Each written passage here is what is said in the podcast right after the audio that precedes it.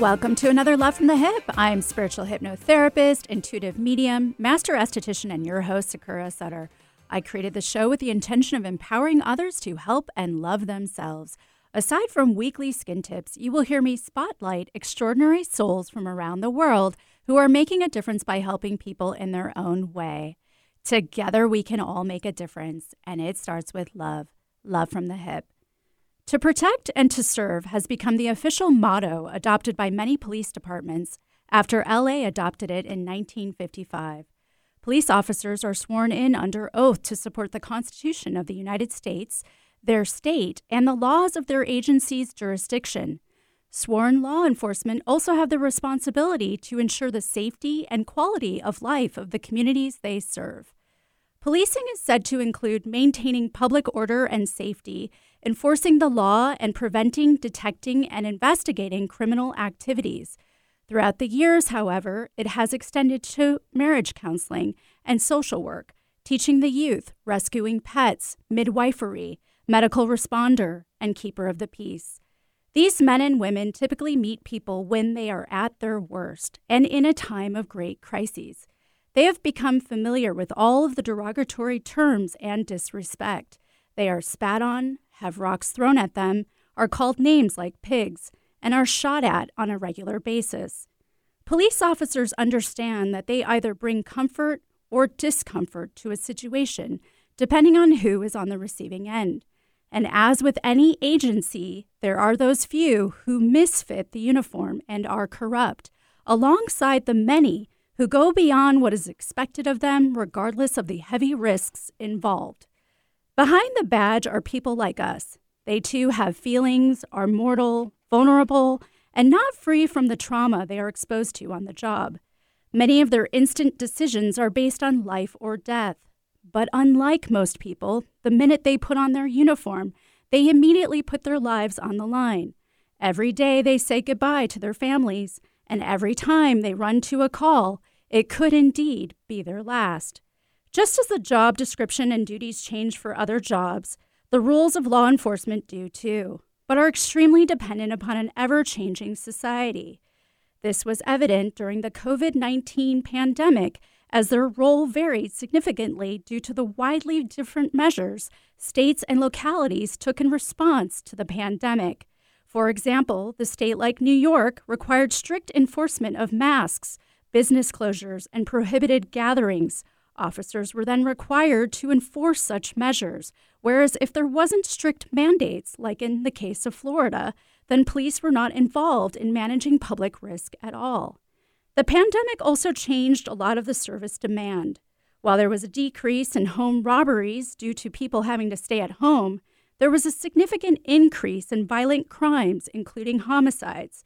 Domestic and family abuse peaked as stay at home orders were implemented and fraud targeting the elderly and children, as well as hate crimes targeting specific races, increased as well.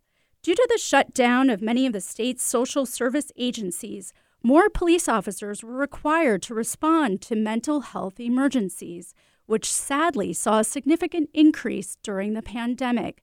Not to mention, police had to deal with the social turmoil caused by COVID and its response becoming overly politicized.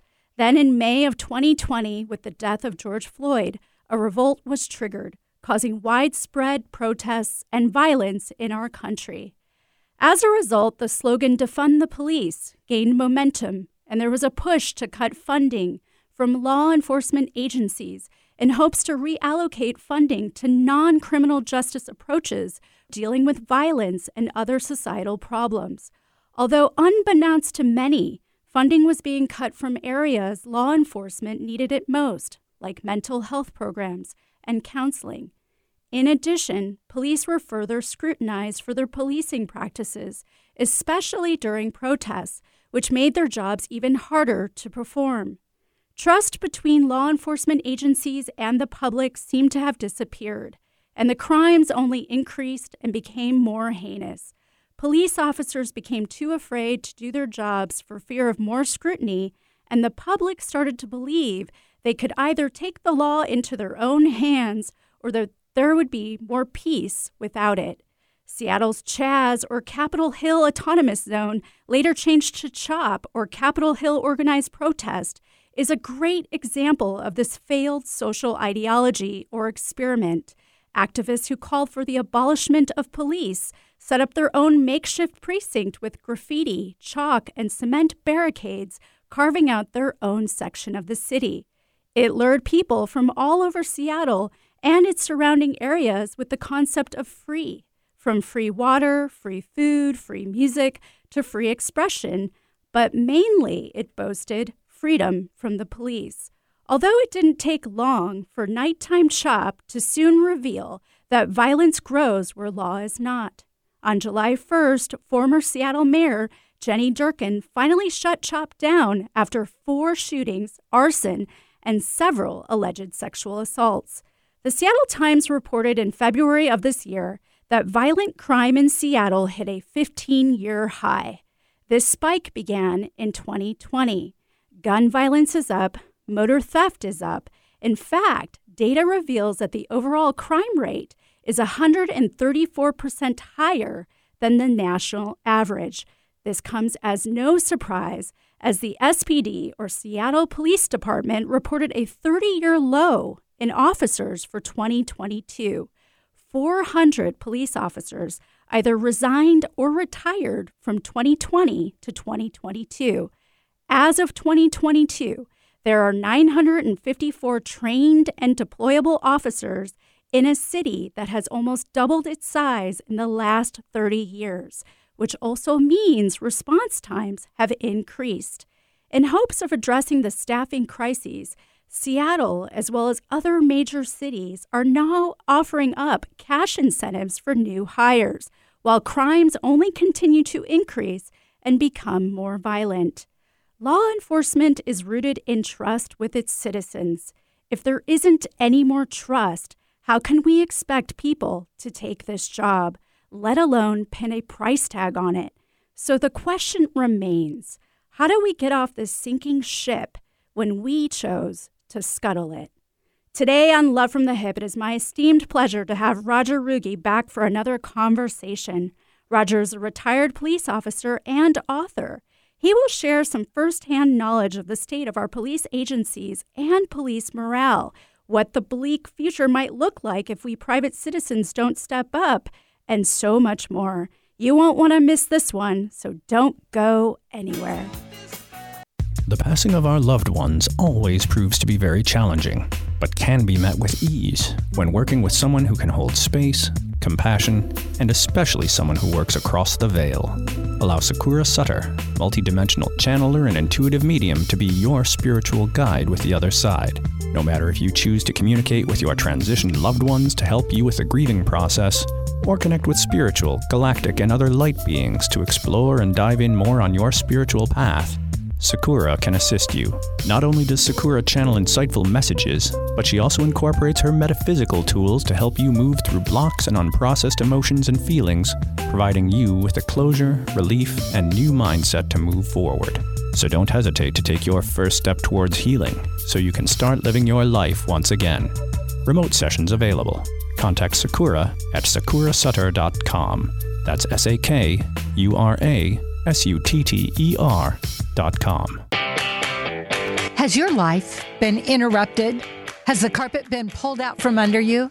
Have you had to pivot, start something new, start over from scratch, or create something completely new? You're not alone. Come hear stories of others just like you. It's a brand new podcast called Interrupted Act 2 Reinventing Your Legacy with Coach Lori on Apple Podcast or Spotify.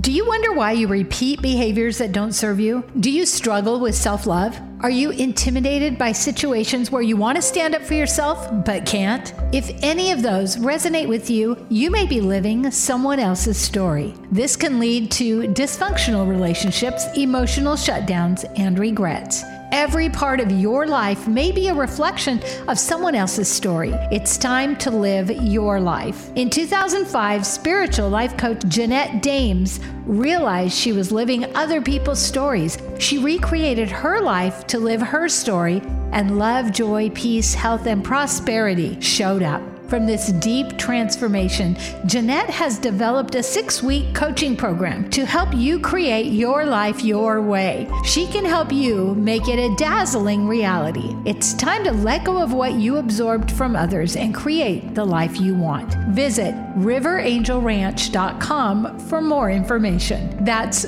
R I V E R A N G E L R A N C H.com.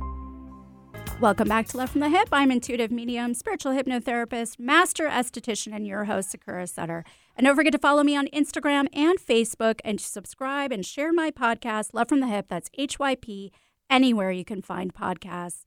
Today, I have the pleasure of welcoming back Rodger Ruge. Rodger is a retired police officer and an author. Hey, Rodger, thanks for joining us again today. Hey, Sakura, it is an honor to be on your show, not once, but twice. Thank you. Thank you. So, Rodger, how long were you a police officer? Uh, I was able to serve for 20 years, and that was as directly a police officer. And then I've been a police master instructor for 30 years. Wow. Now, what department did you specifically serve with? Santa Rosa, California. And to give you guests a reference, that's about 60 miles north of San Francisco. Okay. Now I have to ask you, what made you want to become a police officer?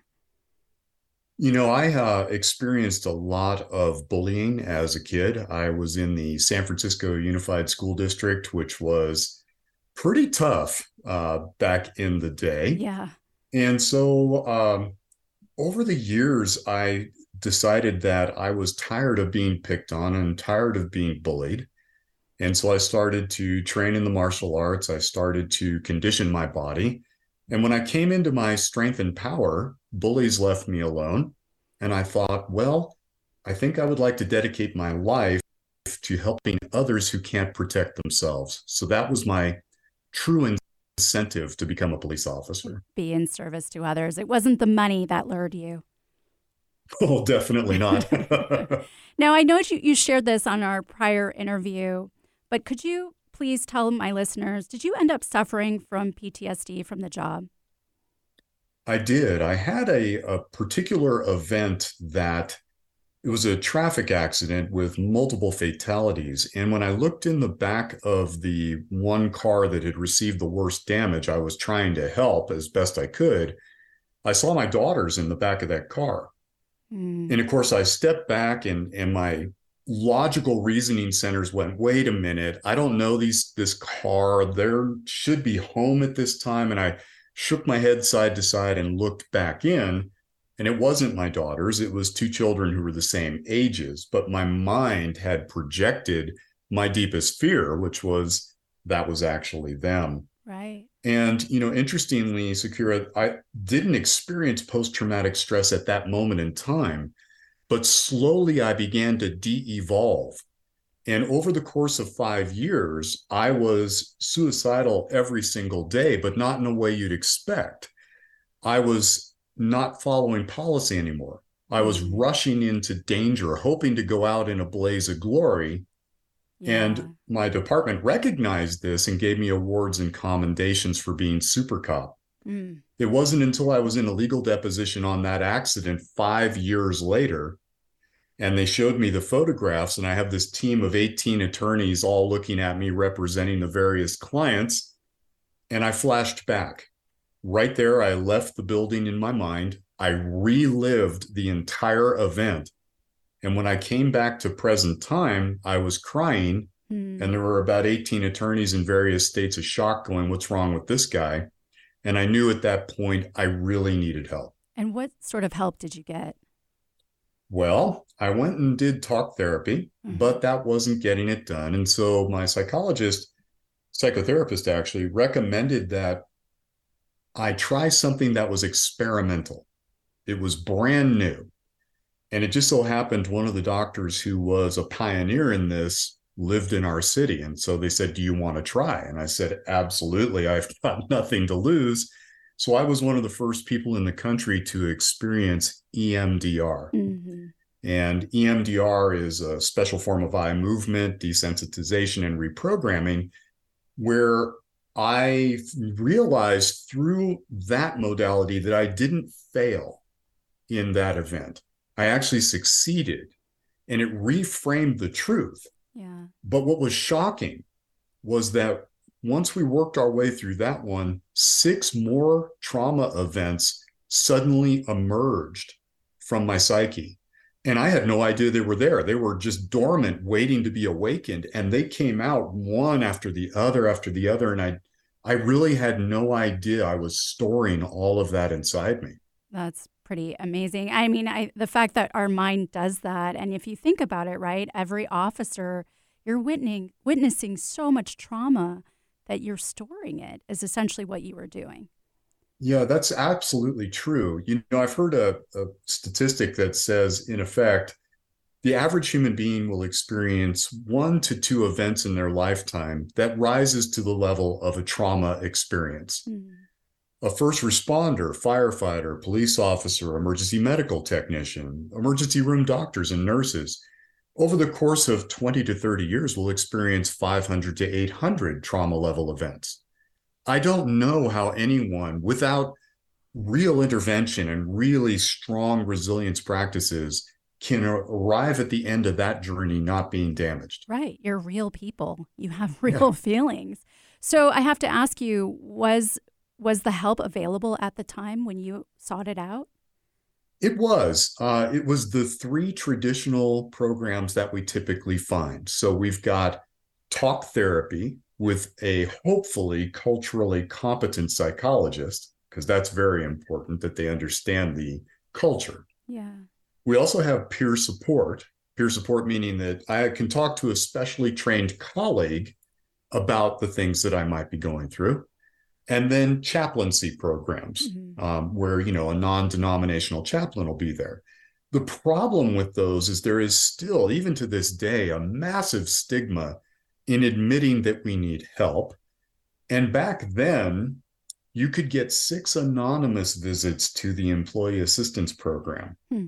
And after that, you had to get permission to have more. Yeah. Well, the problem with that was it was career suicide at that point to out yourself. I decided to do it, and my career did suffer, but I got my life back, so I didn't care. Wow. Yeah, my my cousin who served for Chicago PD for almost 20 years, he died last year of a heart attack. God rest his soul. But he had said to me his frustration was there was so much mental mental illness going around, but nobody could ask for help. You were either, like you said, outed, or you could possibly lose your job. That's correct. And there is a solution, and we're just unwilling to do it. Right. But the solution is it must become culturally adopted. Mm-hmm. Day one of your hire, you go to a neurologist and get a brain scan you find out what's working, what isn't working, you tune that up, you get the brain functioning correctly. And then twice a year, you have a mental health checkup. And you do another brain scan to determine has the trauma you've experienced shut down certain brain centers that are going to contribute to the production of post traumatic stress disorder. Mm-hmm.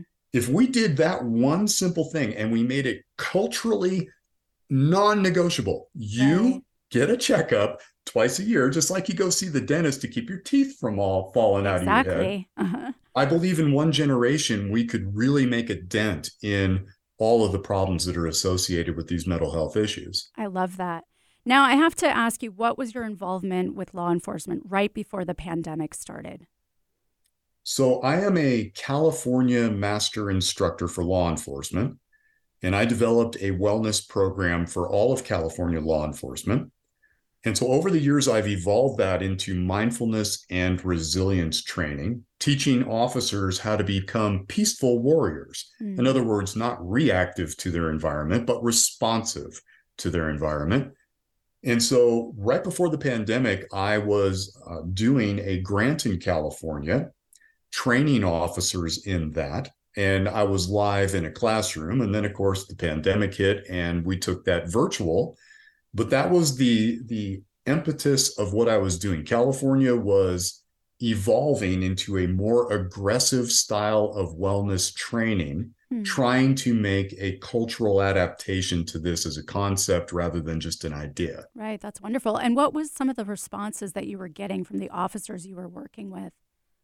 Life altering. Mm-hmm. I wish I had this from the first day I started the job. I had no idea these were the effects that were going to happen to me.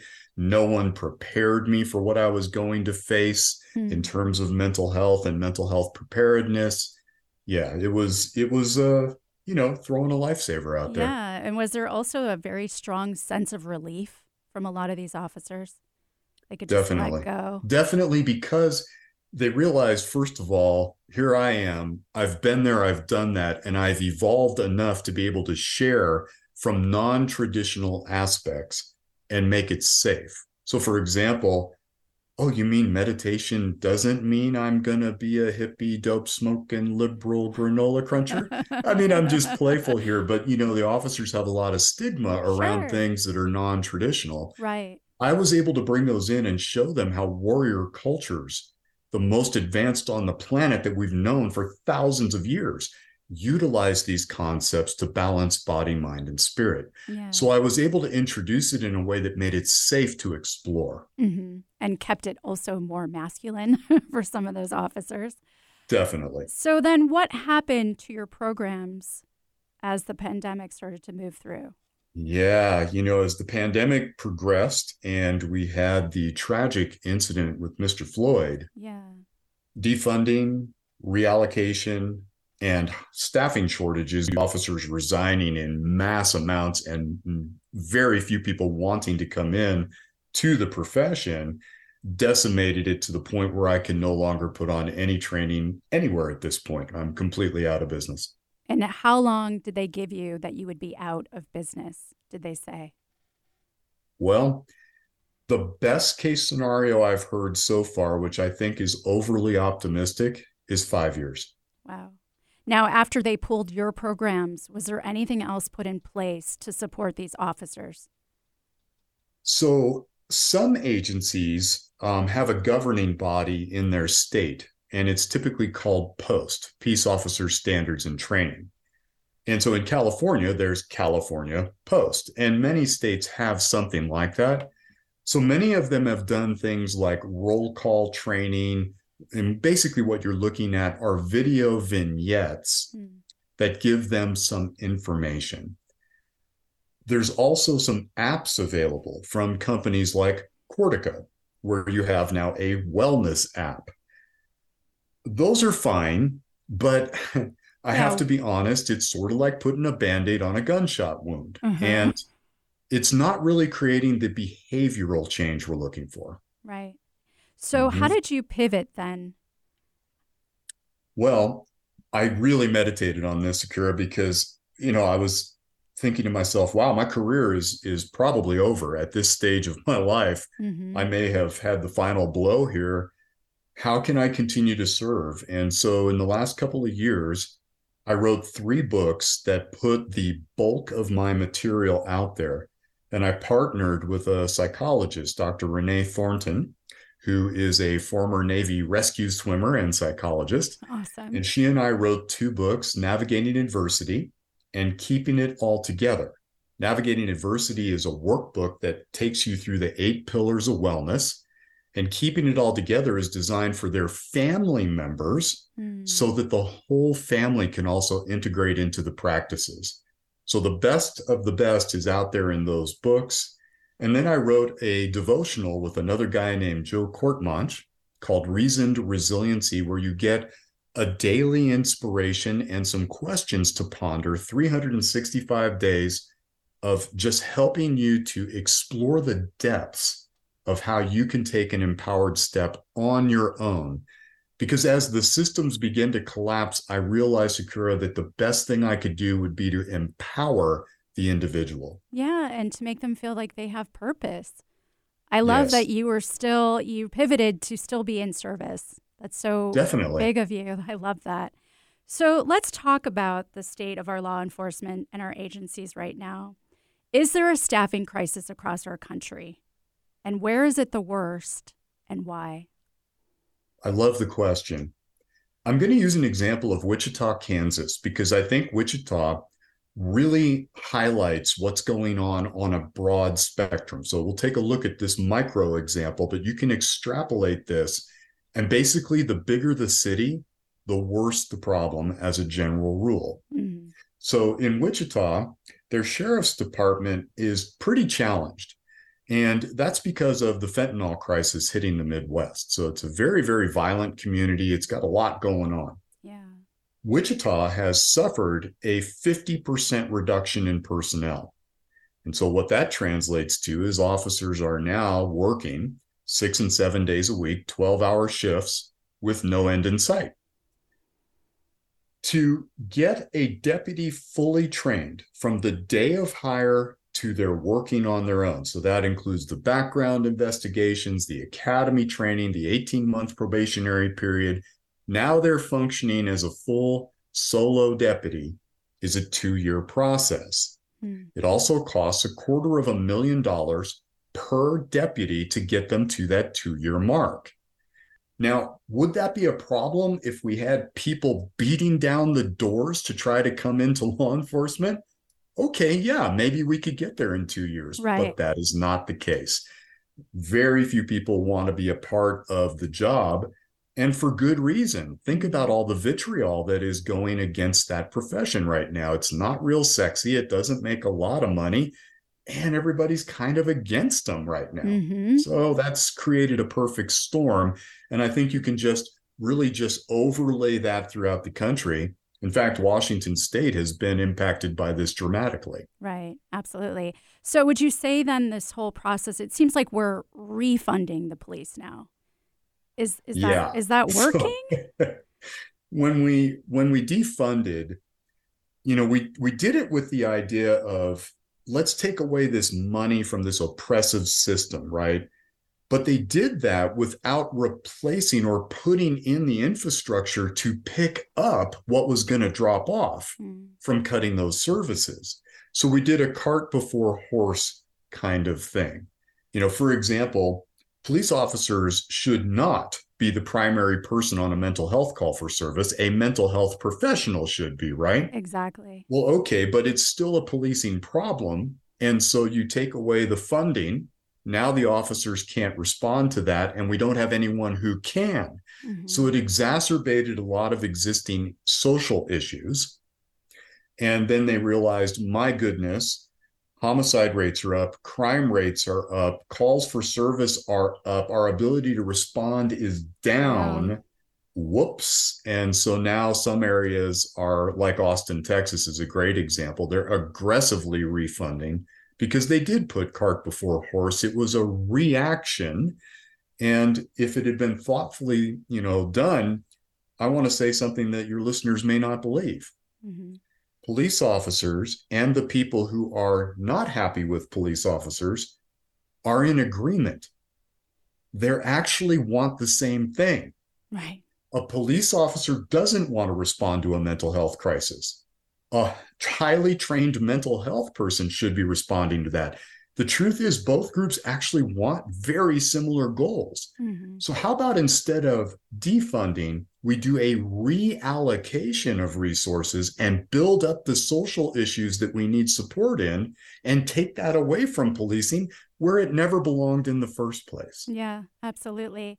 And at the same time, how is this affecting the shortage affecting other first responders like firefighters and EMR? Yeah, it's a really good question. And it's something nobody really thinks about. So imagine that you have a staffing shortage. And imagine that you now have delayed response times, which is true in many jurisdictions now due to that staffing shortage. Well, what does that mean? Let's say there's a medical aid situation and a need for law enforcement. Fire services, EMS services will have to do something called staging. So they're going to stage prior to getting to the scene. They'll be nearby, but they won't go in until a law enforcement professional can go in, assess it, and say, okay, firefighter, paramedic, it is now safe for you to come in. Right. We delay that time, they can't get in. And now, when seconds matter, you know, we're going to lose lives as a result of that. The other thing that can happen is maybe the EMS professionals say, we're going in anyway. Mm. Well, now they're exposing themselves to potential danger in a very volatile situation. So, no matter how you slice that one, it doesn't turn out well. Yeah, especially being unarmed. So, Mhm. how has the job changed? Can officers still perform the same duties they were prior to the pandemic? I'm in a really unique position. So, because I don't have a dog in the fight anymore, and because I train at a very high level, I get to hear what the line really thinks. I don't get to hear the sound bites or the smiley face they put on as they talk to their sergeant or lieutenant and tell them everything's just fine, boss. Mm-hmm. What I hear is the raw truth. And how it has affected the job is something your listeners should really understand. Now, many officers simply won't admit to this, but I'm telling you that this is a sampling from across the country. I hear the same thing over and over. And it's this we are no longer doing proactive policing. What is proactive policing? It means I'm on patrol in your neighborhood and I'm looking for problems before they happen. So if I self initiate an activity where I have not been called to the area, that is when I am most likely to get in trouble because I self initiated an activity, a traffic stop on a car. Mm. And maybe that's somebody who has a strong voice in the community. And all of a sudden, everybody's spotlight is on me. The next question to ask is well, then, are you going to real calls for service and how are you dealing with those? You go, well, somebody wants us there. So we go to those, but we go with the lights and siren on and drive at the speed limit, hoping everybody's gone by the time we get there. So we don't have to deal with yet another crisis or controversy that hits the papers. Mm. Well, why are you doing that? Well, no one's got our back. As they say in law enforcement, no one has my six, my back, right? What do you mean by that? Well, the administration just serves the city councils and county councils, and they're after us. They're always looking for us to do something wrong. The media's after us constantly. They're always looking for something to stir up the controversy. This the public doesn't like us anymore. No one has our six. Oh, so you're basically not doing policing. Right. Just trying to make it to my next paycheck. Okay. Mm. Now, if this was a one off, I wouldn't be concerned. But I hear it from people all over the country, and I hear it essentially just like I expressed it to you. Right. They don't feel supported. Right. And at the same time, the crimes have become more heinous. Can you speak to that as well? Yeah, we have seen a really significant uptake in virtually every category of crime, but especially in violent crime as we become a more divided society. There's less peacekeepers out there. And then in some areas, the district attorneys and the city councils, county councils have said, we're simply not going to arrest for these crimes anymore. Mm.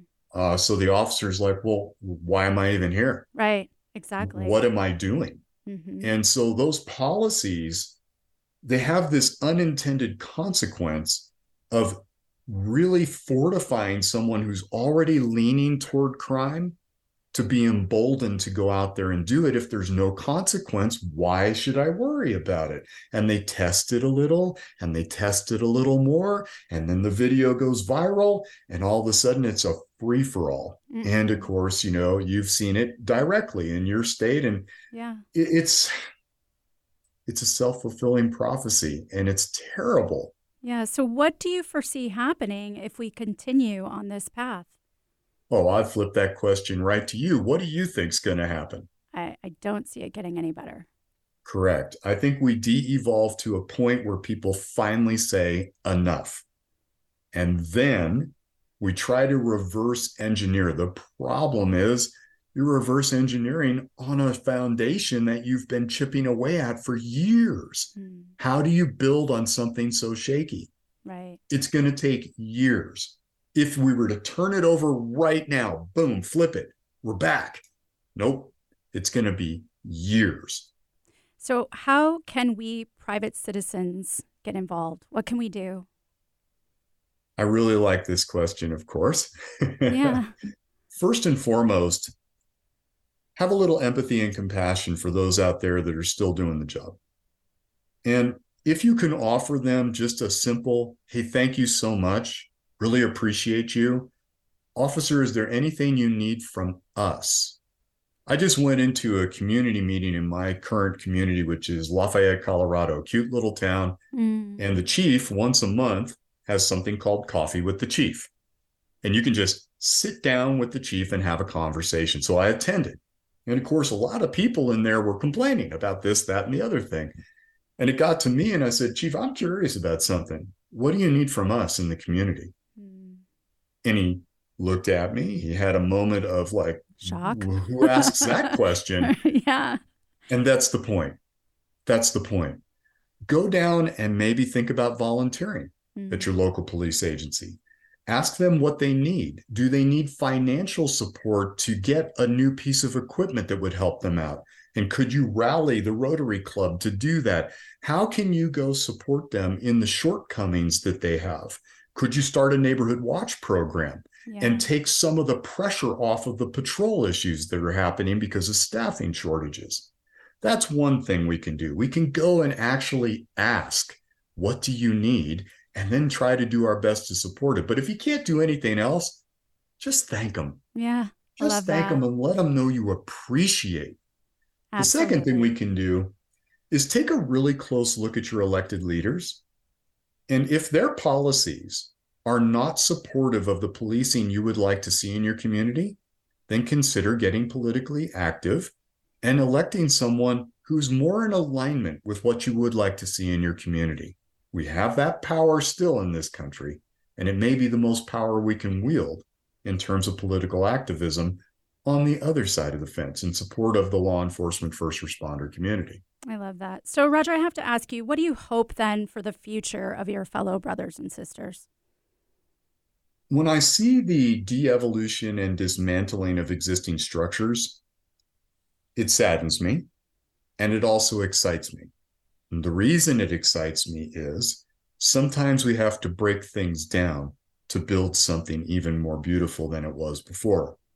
You pointed out at the beginning of the show that there are a few people who can bring down an entire structure they are truly a minority of people. They do not represent the majority in law enforcement, and I'm talking high 90th percentile, mm. who are there to serve the public and risk their life every single day for strangers. That is the bulk of who's out there. We can't let those few individuals take down the entire industry. So I get excited because as we get better and better at hiring practices, vetting people, doing things that we need to do to remove these bad apples, we have the beautiful possibility now of creating something even better than it was before. I love that. I love your optimism. Thank you, Rodger, for being here today. And how can my listeners learn more about you and your books? I think the best thing they can do is go to Amazon and just go to my author page by typing in my name. Rodger has a D in it that messes everybody up. R O D G E R. The last name is R U G E. And that would be the greatest support you could give to the first responder community. Buy a couple of books, take it down to your local department, give it to a first responder that you know. I wrote it for all first responders. It is not law enforcement specific. That's how you can help and, and that's how you can continue to serve your community and me. Love that. Appreciate you. Thank you for the work that you do. I appreciate you and what you do in community, Sakura. Thank you. Thank you. And just remember, we're going to take a quick break, but stay tuned for the weekly skinny up next. And when we return, you will hear from public safety chaplain Ron Perkins in Florida and what he has to add about law enforcement and first responders. So don't go anywhere. On this weekly skinny, I would like to talk about a new trend in tattooing, and it is made to fade tattoos. These are real tattoos that fade away in one to three years. In fact, there is no laser removal required. The Brooklyn based tattoo company, Ephemeral Tattoo, was founded by five New York University friends who grew up in households where tattoos were strictly taboo. It officially launched in 2021 after six years devoted to research and testing to create safe ink. Ephemeral ink is the first tattoo ink designed to naturally fade over time. Unlike traditional tattoo ink, ephemeral tattoos are said to be made from vegan, non metallic ink that is FDA tested and approved for medical use and biocompatibility. However, don't be deceived, they still hurt just as much as permanent tattoos. Their tattoos are said to be all inclusive, have no hidden fees, with simple flat rates. Appointments are made on their website at ephemeral.tattoo and any of their studios located in New York, DC, Chicago, Miami, LA, San Francisco, Houston, and Atlanta. There are three different types of tattoos available the subtle, the standout, and the statement. The subtle costs $195 for one hour. It is considered small and simple with no shading and is up to two square inches. The standout is considered a medium sized tattoo up to 9 square inches and includes detail with light shading. It costs $250 for two hours. And the statement, which is 3 plus hours, is large and can be up to 25 square inches. This one costs $450. According to its makers, when Ephemeral Tattoo was founded, their goal was to create a product that would enable limitless self expression, a tattoo that empowered people to be creative, to embrace their identity in the moment, and to just have fun without the lifetime commitment of it. They never expected their tattoos to extend beyond their studios, but due to the overwhelming requests from radiotherapy providers, patients, and their loved ones, they have since partnered with the Henry Ford Health System. In addition, Ephemeral Tattoo stands by the Regret Nothing Guarantee, which means they guarantee that the tattoo will last at least one year and no more than three, or you get your money back. Plus, they offer free touch ups within 60 days of your appointment. 2024 will mark three years since its launch day, and while it has been tested prior, at the popular rate that it has been trending, we will definitely be able to see just how long the ink really does last. Welcome back to Love from the Hyp. I'm intuitive medium, spiritual hypnotherapist, master esthetician, and your host, Sakura Sutter. Today, I have the pleasure of chatting with public safety chaplain Ron Perkins. And how long have you been a public safety chaplain? uh, 14 years. Okay. And what is it that you would say you do as a public safety chaplain? Well, I'm, I'm a full time public safety chaplain, so, so my full time uh, focus is on the emotional and spiritual health of firefighters and law enforcement officers in the five departments that I serve here in Broward County. Now, in the 14 years of your experience, have you noticed a change when it, in regards to our law enforcement and also our first responders? Yeah, I've certainly noticed a, a big change in their openness to accept help and support in dealing with the stresses of the job.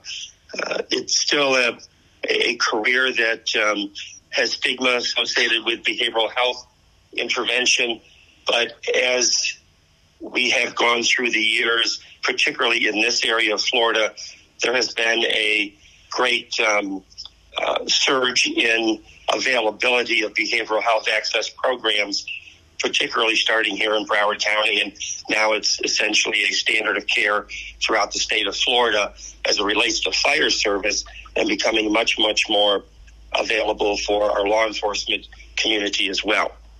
So, aside from not being readily available, these programs, do you also believe there's still some sort of backlash or um, outing, if you will, if you ask for help? I think that exists in some departments more than others.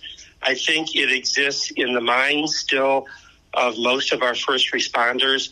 And if you sit around the, the kitchen table in a firehouse, you're doing some, you know, ride alongs. Uh, and you're talking to, to police officers and deputies and so forth, you'll still hear that concern about, well, if I come out and say I'm going to see a therapist or I need to talk to a chaplain or uh, reach out to peer support, that I could be in danger of uh, losing my job or being thought less highly of by my bosses and my peers. But again, I think as as we provide the services and do the education that's necessary, I think that is lessening in the minds of many of our, our police officers and firefighters.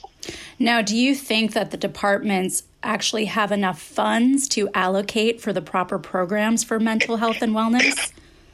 Public safety departments that never have enough funds for everything they need to do. That, that's kind of a basic assumption in, in public safety that there are always things you can do better and more uh, with more resources.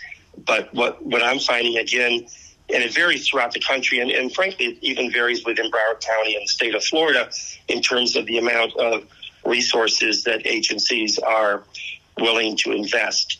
Uh, much of our behavioral health programming is either voluntary or very low cost.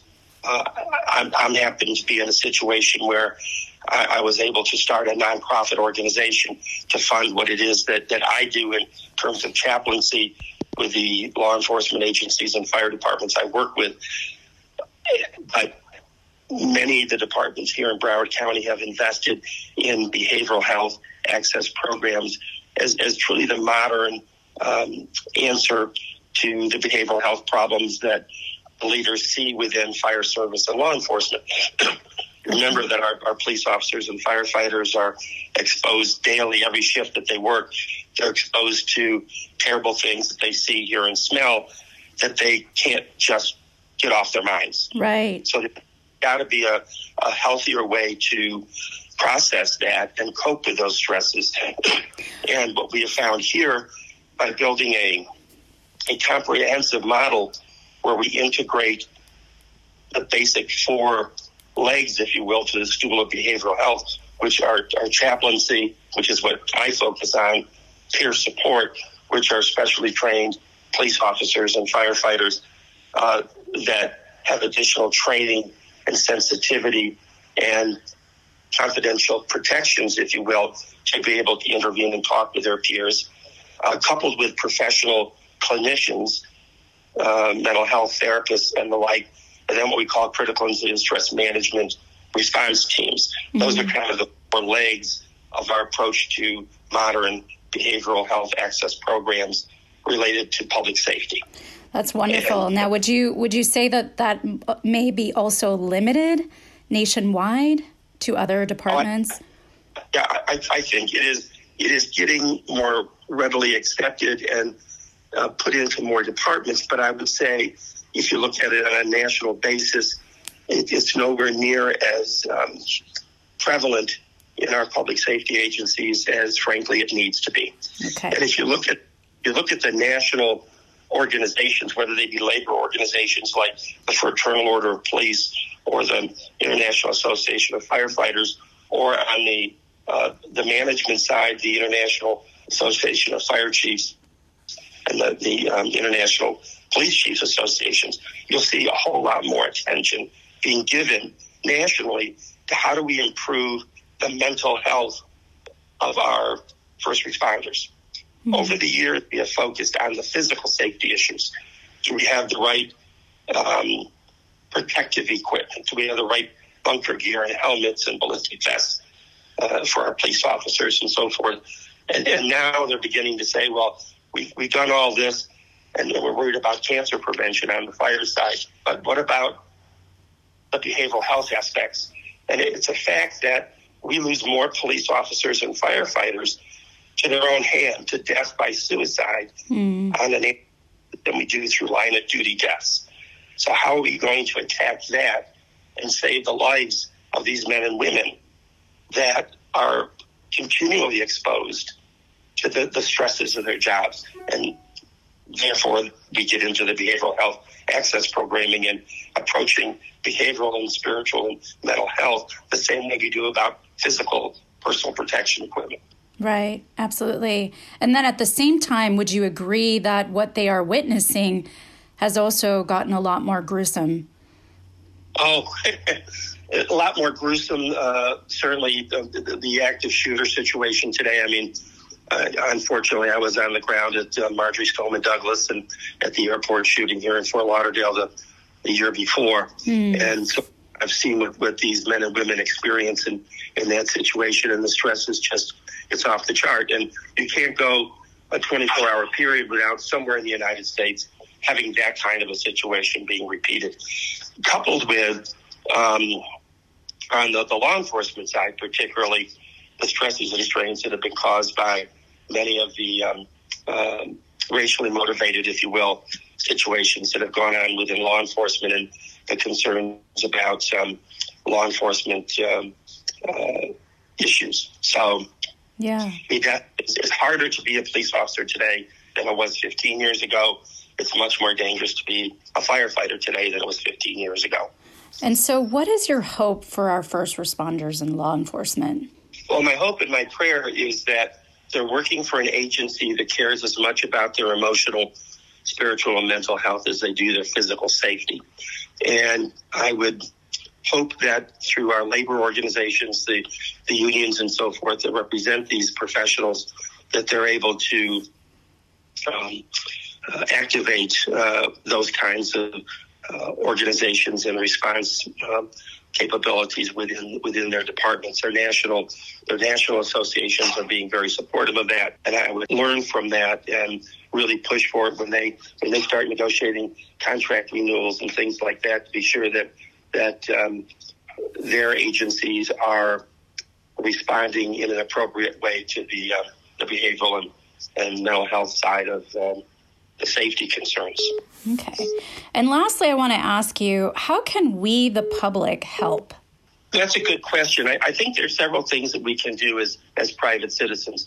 One is advocate for positive behavioral health access programs within our community through our elected leaders, our city managers, um, and the chiefs of our, our various departments. Make it known that we as citizens care about the health and welfare of the people that protect us every day. Our, our police officers and our firefighters uh, run towards the they run towards the, the shooting, they run towards the danger, towards the flames. Well, we're all running away from them, and we need to do our part as private citizens to help protect them. Mm. I love that. Well, thank you for what it is that you do do. I understand the toughness for yourself. Is there anything that you do to help mitigate the stress or diffuse any of the trauma that you you witness? Oh, that's a good. I, I appreciate that question. I'm, I'm getting that more and more from my firefighters and police officers after I ask them how they are. They say, "Well, how are you doing, chaps? What are you doing to take care of yourself?" And, um, our our two uh, organizations, the Federation of Fire Chaplains and the International Conference of Police Chaplains, have really made that a focus of their training to us from a continuing education about self care. Personally, um, I see a, I talk to a therapist every two weeks. Hmm. Um, I like the other folks that were exposed to the the Marjory Stoneman Douglas shooting. Um, I had negative consequences from it and realized uh, that my behavior had changed and I have a very perceptive wife. And she she approached me after that and said, "Well, if you were if you saw a police officer or firefighter behaving the way you're behaving at home, what would you tell them to do?" Mm-hmm. And I would say, "We get to a therapist." And she said, "You got three or four in your phone. Call them." you know, that's been five years now. Yeah. And so I, I, I see a professional. I have a, a group of fellow chaplains that are in police and fire chaplaincy that I talk to on a regular basis. And I, I try to carve out time every day, not only for prayer and, uh, you know, my spiritual growth, but also time to read and to relax and just me time. Yeah. And I think it's important that we, as care, as care providers, that we do take care of ourselves, practice what we preach, so to speak. I love that. Well, thank you so much for taking this time to share all of what you know, which is a lot. I really appreciate it. I'm really happy to uh, to participate in this, and I'm, I'm happy to answer any questions you or your listeners have in the future. Wonderful. Thank you. Well, that's all the time we have for today. Thanks again to Rodger and Ron. I also want to dedicate this show to my cousin, Johnny McKenna of the Chicago PD. You are missed, you are loved, and thank you for having kept us safe for so many years. I also want to thank Eric, my fantastic producer, you, the listener, KKNW, and Cape Town Zone Radio. You can find me at sakurasutter.com and tune in next Wednesday for another episode of Love from the Hyp. Stay kind out there, stay true to you, and don't forget, make self love contagious. Go ahead, I dare ya.